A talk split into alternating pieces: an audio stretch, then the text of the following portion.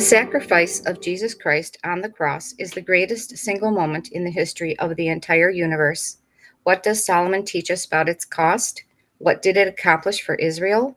What did it accomplish for the body of Christ? These questions and much more will be covered by our host, Dr. Bill Petrie, on this edition of Differing Things.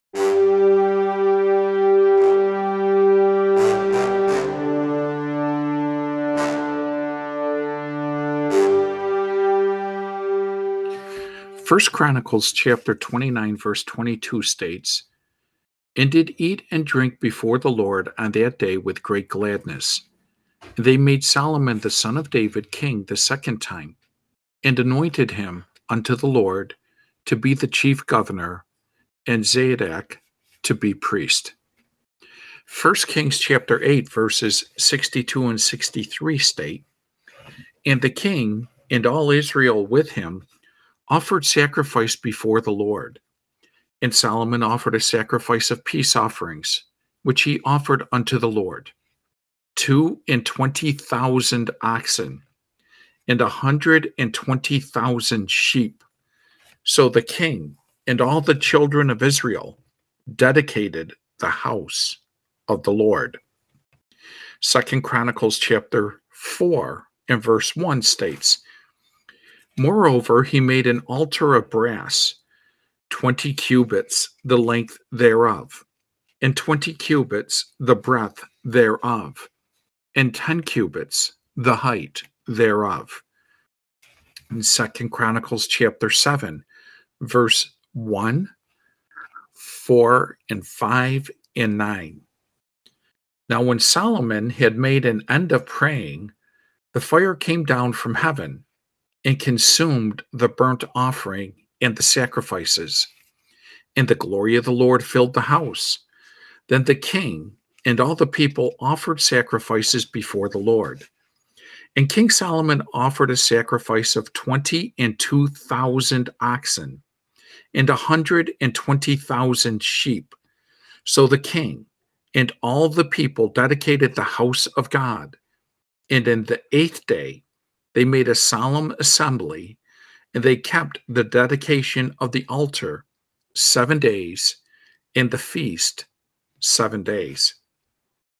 In those chapters of the book of Chronicles that we have already seen Solomon so lavishly and overflowingly dealt with by God, because he had in view one greater than Solomon, whom he was seeking to interpret to men by way of illustration, so also in the different records of Solomon's reign, we find the intimation of the greatness of the cross given by God by the same means of illustration. The great altar pointing to the cross is brought into view and then in the double connection, the exaltation of the king, in the consecration of the house of God, the greatness of the significance of that altar is intimated by the immensity of the sacrifice. We but glance in passing at that double connection of the cross. Its greatness is seen firstly related to the enthronement of the king. There is a good deal about that in the New Testament that enthronement, that exaltation, being because of that immense work which was accomplished in the cross. Philippians chapter 2, verses 8 through 10 state, obedient unto death, yea, the death of the cross Wherefore also God highly exalted him and gave unto him the name which is above every name, that in the name of Jesus every knee should bow of things in heaven and things on earth and things under the earth. And secondly, we see how the house of God is established upon the greatness of the cross and how both Israel and the body of Christ take its significance from the cross. Ephesians chapter 1, verses 6 through 8 state, To the praise of the glory of his grace, wherein he has made us accepted in the beloved, in whom we have redemption through his blood, the forgiveness of sins, according to the riches of his grace, wherein he has abounded toward us in all wisdom and prudence. We just read something about how the body of Christ takes its significance in the Ephesian epistle, which has more to do with the glory given to the body of Christ than a, a lot of other of Paul's epistles. You can find that the very foundations of the body of Christ are in the cross of the Lord Jesus. I leave that for the moment and seek to speak for, for a brief amount of time about the greatness of the cross. We are impressed when we read of the sacrifice which was made by Solomon. It is almost bewildering to think about it. Battalions upon battalions of oxen. The highways must have been thronged with cattle and with sheep during those days, for there were thousands upon thousands. It does not do to let our imagination dwell upon that. There must have been literally rivers of blood. It is a terrible picture. And but for the moral support which was found in the meaning and spiritual value of it, I am quite sure the priests during those days must have been overwhelmed by the ghastliness of it. They could only have gone through the slaying of the thousands and thousands and thousands of oxen, sheep, and lambs with the support given by the realization of what it meant. All that which is beyond our imagination and we do not want to dwell upon it too much, is indicative in the type of how great the cross of the Lord Jesus is. It should lead us to think again. If that is a type of the cross, a type of Christ, the offering for sin, and if it is true that types are always far less than that which they typify, how great must the cross be? By mere logical deduction, the cross and the divine mind must be immense. And yet, we are distinctly told that all that offering in Solomon's day, both at his enthronement and at the dedication of the temple, and all that had led up to it through many ge- generations, from the first recorded sacrifice, the offering of Abel, and every subsequent sacrifice, aggregating millions in number, was unavailing in any sense of finality. It was unavailing in two ways. First, because it never reached an end. It had to be repeated again and again and again and again. There was no end to this thing. Yes, this morning the sacrifice has been offered, and perhaps for the moment it has secured a kind of ceremonial adjustment to God, an acknowledgement of God which is taken account of by Him but it has to be repeated this evening and again tomorrow and every morning and evening throughout all life. And when life at its longest is finished, the thing is not concluded. The next generation must take it up and go on, and then the next, and so on. In this second and included sense, it was unavailing in that it never really dealt with conscience. That is, it never rolled the burden of sin from the conscience It was merely external and ceremonial. It was religion, which, though very thorough going, had really no relatedness to the inner life. Hebrews 9 9 states gifts and sacrifices that cannot, as touching the conscience, make the worshiper perfect. Positively and definitively, it was unavailing. And look at the immensity of it. I say again that it is overpowering to contemplate all that tremendous offering made by Solomon, but then gather up the generations. Then come to these simple but marvelous statements. Hebrews 9:26 Once at the end of the ages has he been manifested to put away sin by the sacrifice of himself. Hebrews 10:10 The offering of the body of Jesus Christ once for all.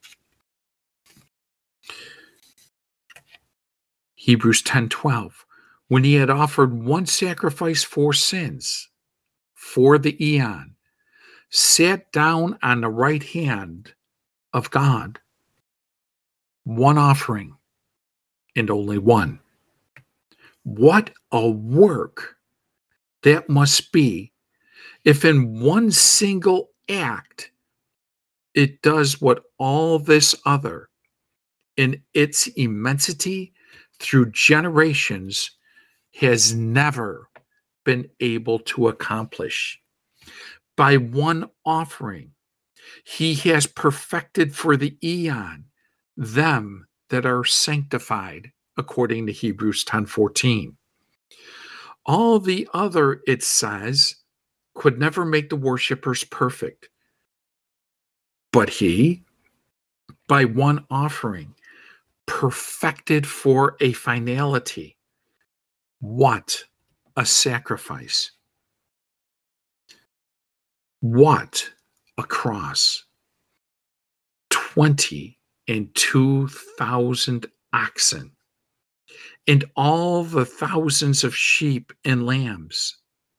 Yes, but one single offering did it once for all.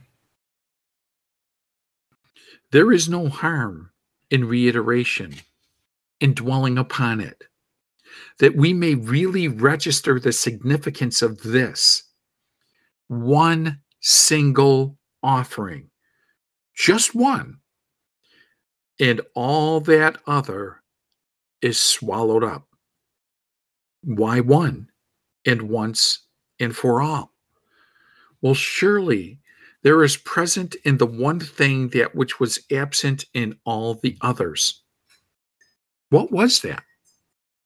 Simply the full satisfaction of God in the matter of a perfect sacrifice.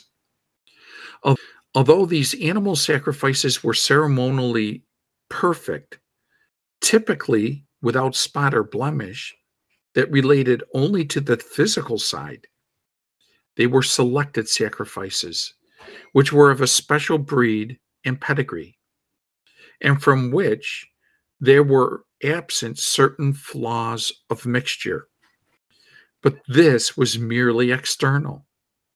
If you got right into the bloodstream, you would find the old creation there. Those oxen could fight as well as any others. It was there in the blood, for the creation had been made subject to vanity through the sin of Adam. Only in a sort of ceremonial way were they perfect. But he, not ceremonially, but intrinsically perfect, offered himself. Not ceremonially, but actually without spot unto God. In him there was no corruption. In him there was nothing but pure perfection. John 14:30 states the prince of the world comes and he has nothing in me. It was the essential, intrinsic perfection of humanity in the one offering which was not found in all the others. That was what God was looking for a perfect being, a perfect human being, a perfect specimen. One who, in essential nature, fully satisfied the thought of God in making man. God found that in him, and that being offered unto God, there need be no more offering. It was once and for all and for all time. It is finished. For God is satisfied. That is the great foundation of our faith the greatness of the cross. In the light of who it is that is on that cross, for it is the greatness of Christ which gives the greatness to the cross. The greatness of the cross, in such terms, is the basis of our salvation, our hope, our justification, our righteousness. Then let us once and for all cease to look for perfection anywhere else in ourselves or in others and keep our eyes on the object which satisfies God, the sole and final object of His satisfaction. We must see the cross then in those divine terms, in its four dimensions breadth and length and height and depth. And until we have so seen it, our salvation is still lacking in essential qualities. And we, as saved people, will not be the people that God means us to be. The next thing that I want to say is that the cross of our Lord Jesus is different from all that foreshadowing and typifying in the Old Testament, and different from this immense representation in the days of Solomon. In this second respect, that it is super historical. That sounds technical. But what I mean is that it is something bigger than time. And time is only another word for history. I wonder if you have noticed that in the earliest Christian literature, that is, the epistles of the New Testament, for they bear that clearly in mind, for it will make a lot of difference. Golgotha is never once mentioned. The story of the crucifixion, of the cross is never referred to in the earliest Christian literature. Reference is always made to the death of Christ, not to the crucifixion, nor Golgotha, but to the death. There is a vast deal of difference. One is just historical, a fact, something that took place at a certain time in a certain place in the history of this world. That is the crucifixion. And it is historical. The death of Christ is not that. The apostles, when they wrote their epistles, were occupied with something spiritual and not historical, universal and not local non ending and not just in time. They dealt with the death of Christ, and it is set in an immense setting against an immense background. The death is referred to a very great deal. And yet, the story of the death is never once told in the epistles. that is not without significance and is because in the epistles we have got away into the real realm of the meaning of the cross. The crucifixion was less than 40 years old when the epistles were written. I venture to think that if something like that had happened in our lifetime, and we were writing within 40 years of the event, we should tell the story, giving all the details and saying what had happened and where and who was present. We should give the details that we have in the Gospels. And yet, the apostles, when they wrote their epistles, left all that out. Although they were writing on what happened, but with them, it was spiritual. It was in another realm altogether, for it was inner. The cross of the Lord Jesus was to them something infinitely greater than an historical happening on a hill outside Jerusalem. The way in which the death of Christ is introduced is simply once at the end of the ages has he been manifested to put away sin by the sacrifice of himself. Hebrews 9, verse 26 states. Simple. But you see, it goes far beyond anything of time into anything local. Is it not remarkable that in their writings, they never make it a date in the calendar? It never was a date in their calendar naturally. And yet, it was the thing that changed all calendars. To them, it was not just something historical, it was spiritual and much bigger than an event to be marked upon the calendar. Now, let us get to something in the meaning of that.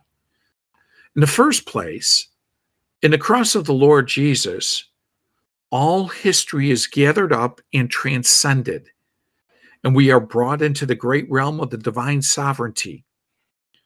Oh, I find such a tremendous uplift and release and emancipation as I contemplate more and more the sovereignty of God, especially working through grace. Here in the cross of the Lord Jesus, we have the vindication of God and his choice of Israel. The story of Israel is history, but there is something behind that. There is the choice of Israel, for they were chosen from among all the na- nations and separated unto God, a sovereign act for a sovereign purpose. What was the purpose? Why did God choose Israel and separate them as a people unto himself? With one object, that by means of them he might reveal himself to all the nations and make them a blessing to all. That was God's purpose. And in order that they might fulfill that great purpose, they must be a separated people, cut off from the nations, and having no communication with them. They must be a holy people, separated, distinguished, completely isolated in their moral and spiritual life from the nations a people holy for God's possession, in order that they might bring God and revelation to all the nations. You see how essential their separation was for that? It is a principle, a law. If you are going to be an instrument, a channel, a vessel of divine revelation and blessing, you must be consecrated, sanctified, wholly cut off and separated unto God. Hence, Satan's persistent and continuous effort and labor to break down that distinctiveness and to get Israel mixed up with the other nations round about. The whole history of Israel is the history of that effort of Satan to spoil their consecration. And when Israel in decline lost the vision of their calling and purpose, and that great divine intention concerning them faded from their view, then they became mixed up with the nations. They intermarried, and the wall of distinctiveness was broken down. And the prophets came in and proclaimed Israel's holy and elect calling in order to remind them of how God separated them unto himself from the beginning and to bring again into view the great thing which God had done in choosing them and accordingly appealing to them to separate themselves again unto God and to destroy all this spiritual fornication. A very prominent idea in the language of the prophets to get rid of it. And again, be holy. You know that the prophets are full of that. And what did Israel do with the prophets who preached their holy vocation and appealed for their return? They persecuted and killed them. And that is how we find things at the end of the Old Testament. And then he appeared, born of the seed of David, born under the law, a Jew, so far as things here on the earth are concerned. He was a Jew of Israel, holy, undefiled, separate from sinners. You see the wide setting. He has taken up in himself all that which Israel was called and chosen to do and to be. He is all that. And in offering that to God, what does he do? He fulfills Israel's whole destiny and brings God and the blessing to all the world. He is Israel in fulfillment. In this, one God is vindicated in the choice of Israel, in the cross of the Lord Jesus, the Messiah, the sovereignty of God is vindicated. He has fulfilled all, and God has been justified. That is why he came to the of the seed of Abraham and of the seed of David to vindicate, vindicate God's choice of Israel, to bring a blessing to all the nations. And in the cross of Christ, not only Israel, but the offer could go out to the other nations of the earth. They could receive the divine blessing, which was ever God's thought for them. Nothing like that was possible in Jewish sacrifices. How great is this cross, and how wonderful is the divine sovereignty. I wonder if you are drawing comfort from that wide application of the principle that in the sovereignty of God, all the tragedy and failure is met and overcome in Jesus Christ. And all the going wrong is accounted for in Him. The Lord has simply swallowed it up. And now, not at this moment to Israel as a nation, but to every member of of that ethnicity as to other ethnicities, God says the tragedy of Jew and Gentile is taken up in the cross, and by means of that cross, I am vindicated. After all, in ever having created man, men reason about this creation and say tragedy, God's defeat, God's failure, God's mistake. Look at it. Why did God ever make this world and man? Did he not know what would happen? Seeing how it has gone? He is not justified in having created this world. That is what men say. But as in Israel, so too in the whole race of humanity. The cross of the Lord Jesus is the vindication of God. And that is the meaning of such words as the lamb slain from the foundation of the world in Revelation 13 8. It means that God in the cross of the Lord Jesus took the whole history of this world and swallowed it up For now, while the world is as it is, the sovereignty of God through the cross of the Lord Jesus would turn the tragedy to good account, the suffering to value. And then afterward, he would deliver the whole creation from its present condition. that leads us to the closing word. The cross of the Lord Jesus is not only super historical, it is extraterrestrial in its range. The Word of God reveals to us that the world is not something in itself, and what is happening on this earth is not limited to the earth. What is revealed is that there is an immense struggle going on over, around, and outside this world for the government, the mastery of the universe. Intimations are given in such passages of Scripture as Ephesians 6 and verse 12 world rulers of this darkness, spiritual hosts of wickedness in the heavenlies. There is a conflict going on. We have intimations of it in the book of Daniel.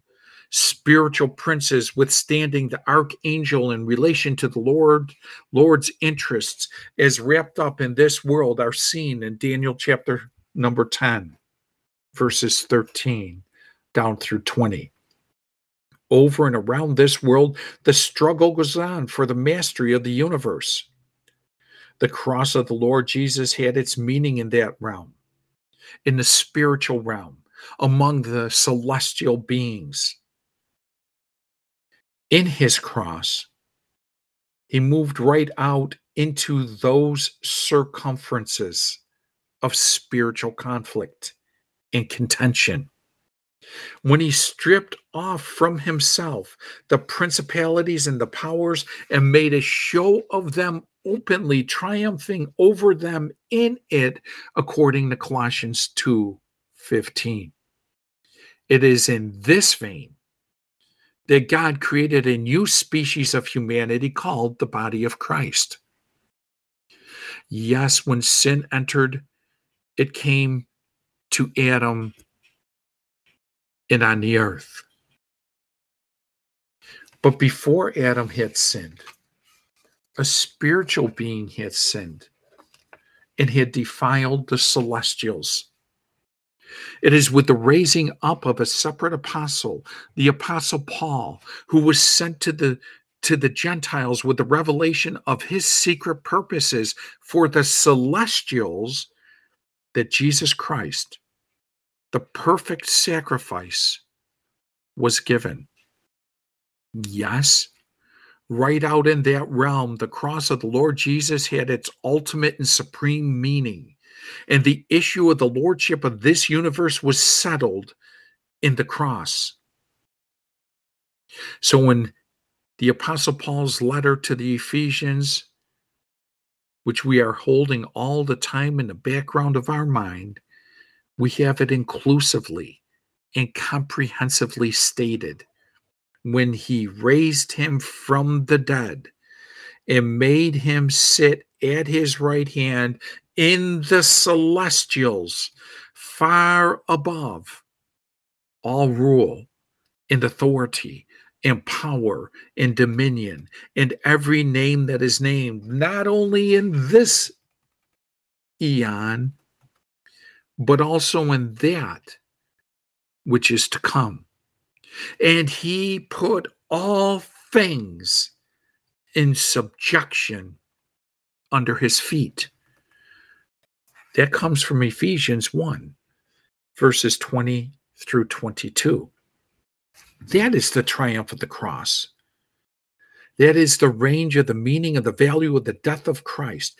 He, in dying, slew death in being delivered to Satan, he overcame him. In going to the grave, he robbed the grave of its sting for time. Here is the sovereignty of God. How great it is, super historical, extraterrestrial. How great is the cross of the Lord Jesus? Who can describe it? And who can reach unto it? How great it is that he chose to reveal this greatest of all secrets to the chief of sinners, the one who was Satan's chosen vessel to eradicate this idea of Jesus Christ. In Acts chapter 9, on that road to Damascus, the grace of God appeared to one Saul of Tarsus, the chief of sinners, the foremost of sinners, one who was murdering followers of Christ. How great it was that God could raise up him. And when he raised up him, he also could raise up the Gentile nations. Those who were not part of Israel, who were foreigners and strangers from the covenants of promise, having no hope and without God. He raised up those Gentiles to become a new entity that had never existed before. And that new entity would have the privilege to be God's instrument to cleanse the celestials, the place where Satan's very rebellion began. But, dear friends, while we contemplate it in that way, let it not remain merely as wonderful language and ideas. The Apostle Paul proclaimed the message of God that liberated humanity from the bondage of the law from the bondage of sin and from separation from God. Hear his words of liberation given to us in the first four verses of 1 Corinthians chapter 15. Moreover, brethren, I declare unto you the gospel which I preached unto you, which also ye have received, and wherein you stand, by which also you are saved, since you keep in memory what I preached unto you, unless you have believed in vain. For I delivered unto you first of all that which I also received, how that Christ died for our sins, according to the Scriptures, and that he was buried, and that he rose again the third day, according to the Scriptures. Oh, what this gospel based on the cross says in the language of hope and of certainty for us. Have you despaired of yourself, of others, or of this world? The cross of the Lord Jesus Christ answers all your despair. There is nothing impossible since Jesus died and was buried and rose again. You and I are not so impossible as we may have thought. No, everything is possible since Jesus rose from the dead. In the resurrection, the seal of his universal triumph was given by God. Ours is a gospel of hope since Jesus died. Blessed be the God and Father of our Lord Jesus Christ, who according to his great mercy formed us and gave us a living hope by the resurrection of Jesus Christ from the dead unto an inheritance incorruptible and undefiled, and that fades not away, reserved in the celestials for you. Does not Romans chapter 8, verses 21 through 23 state, Because the creature itself also shall be delivered from the bondage of corruption into the glorious liberty of the children of God? For we know that the whole creation groans in travails and pain together until now. And not only they, but ourselves also, which have the first fruits of the Spirit, even we ourselves groan within ourselves, waiting for the adoption, to wit, the redemption of our body. I have said nothing about the cross and the redemption of this creation. Between Israel and God's vindication in relation to Israel on the one hand, in the body of Christ, that extraterrestrial new creation on the other hand, there comes through Israel the redemption plan for the earth. And there comes through the body of Christ the redemption plan for the celestials. And in the cross, the redemption of all creation, despite which realm is secured. Let me repeat that. In the cross, the redemption of all creation every being that has ever been created, whether it's an earthly creature or a celestial creature, their redemption is secured. The vanity under which it lies, the curse and the corruption which are in it, have all been met in the cross of the Lord Jesus and overcome. And in him, there will be an incorruptible creation. Our bodies is a part thereof, and more than they, a whole creation. What a day that will be when all creation is delivered from the bondage of corruption, when the groaning and travailing and pain that it that is now in it gives place to a shout of deliverance and emancipation, when it will be glorified. The cross of Jesus will make all things, will make all beings who have ever lived to be in Him. The great apostle to the body of Christ proclaims this wonderful result of the cross in 1 Corinthians chapter 15 verses 22 through 28 for as in Adam all die even so in Christ shall all be made alive and in context that's the same all that were in Adam but every man in his own order. Christ, the first fruits. Afterward, they that are Christ's at his coming. Then comes the end, when he shall have delivered up the kingdom to God, even the Father, when he shall have put down all rule and all authority and power for he must reign till he has put all enemies under his feet. The last enemy that shall be destroyed is death.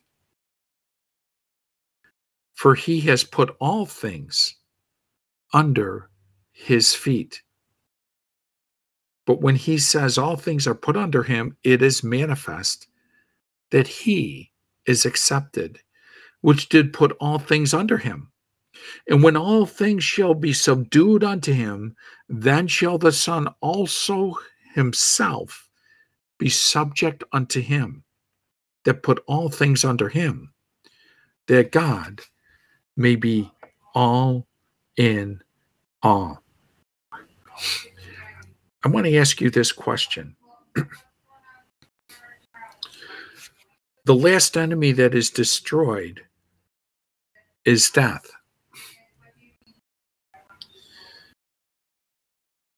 if there's death in any sense, that enemy isn't destroyed.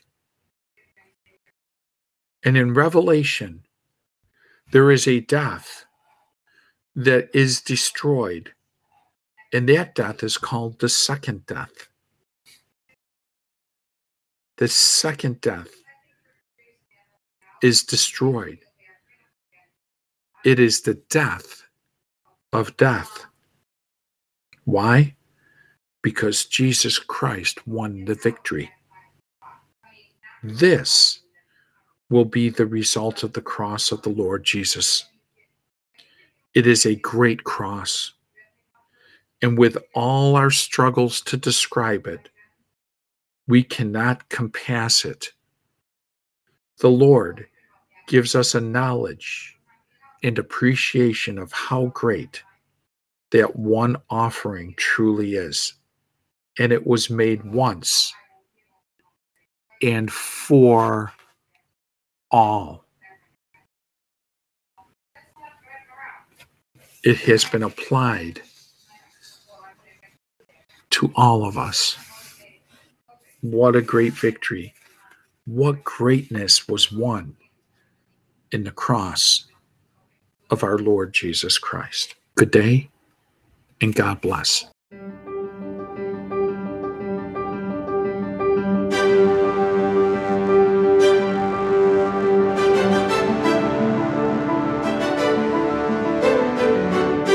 We want to thank you for listening to this week's Differing Things podcast. If you would like to get more information about the Bible, please check out our website, www.beacon-ministries.org. Do not forget to join us next week for a new Differing Things podcast.